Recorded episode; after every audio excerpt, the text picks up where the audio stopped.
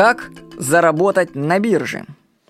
Представьте, что вы вот вдруг решили начать торговать акциями. Выделили для этого бюджет и пошли открывать счет в брокерской конторе. Если вы хотите реально, по-настоящему заработать на бирже, то вам нужно сделать следующее. На пути к брокеру остановитесь на секундочку.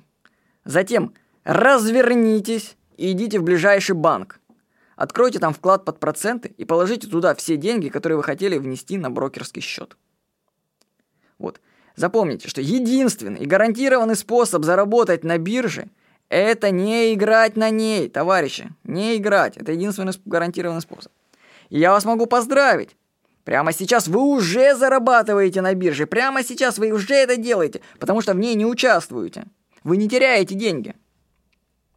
Но когда я писал эту заметку, а это уже было давно, я уже был три года на бирже, я туда вложил почти миллион и ничего толком не заработал. То есть, по крайней мере, если бы положил деньги в банк, я бы заработал гораздо больше. Фактически, получается, я потерял часть денег.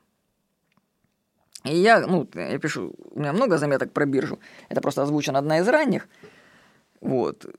Я только небольшую суть осознал вот на момент записания, что в чем смысл биржи? Что профессиональные игроки зарабатывают на новичках – то есть, если вы идете на биржу, то вы несете новое, вы себя несете в жертву. Вы свои деньги несете для профи. Потому что биржа работает на новичках. Ну, вы, наверное, слышали, что на бирже есть такое понятие, как быки и медведи.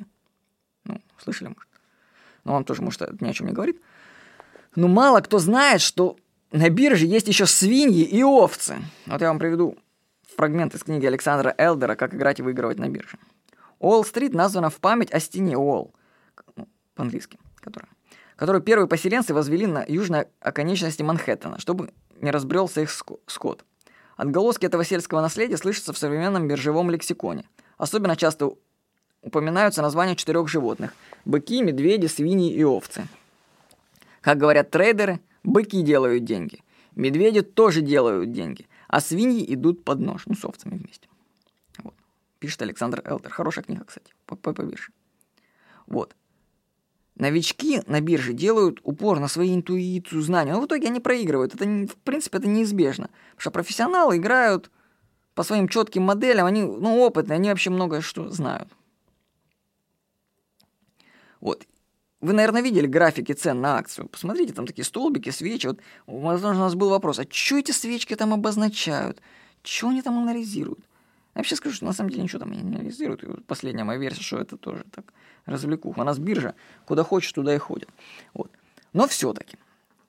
Из книги Александра Элдера «Как играть и выигрывать на бирже» я узнал, что графики, вот эти все, которые вы видите, они отображают психологию толпы. Это поведение масс людей, охваченным страхом и алчностью. И опытные трейдеры изучают по графикам этим поведение толпы и выстраивают свою стратегию. Новички гарантированно проигрывают на бирже, потому что они не умеют управлять своими эмоциями. Как только их акции падают, они в панике продают их и выходят из игры. Но, между, между прочим, это специально на бирже делается, что специально загоняется, люди загоняются в панику падения. Потому что есть люди, которые управляют биржей. Понимаете, это не рынок управляет. Есть определенные группы людей, которые влияют на движение акций. И они могут гонять акции куда захотят.